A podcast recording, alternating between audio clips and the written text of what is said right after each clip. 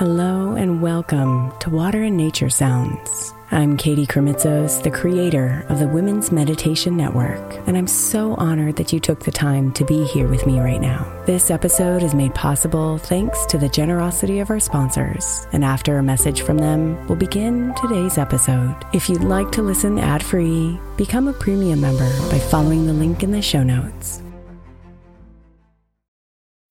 When you need mealtime inspiration, it's worth shopping Kroger, where you'll find over 30,000 mouthwatering choices that excite your inner foodie. And no matter what tasty choice you make, you'll enjoy our everyday low prices, plus extra ways to save, like digital coupons worth over $600 each week. You can also save up to $1 off per gallon at the pump with fuel points. More savings and more inspiring flavors make shopping Kroger worth it every time. Kroger, fresh for everyone. Fuel restrictions apply.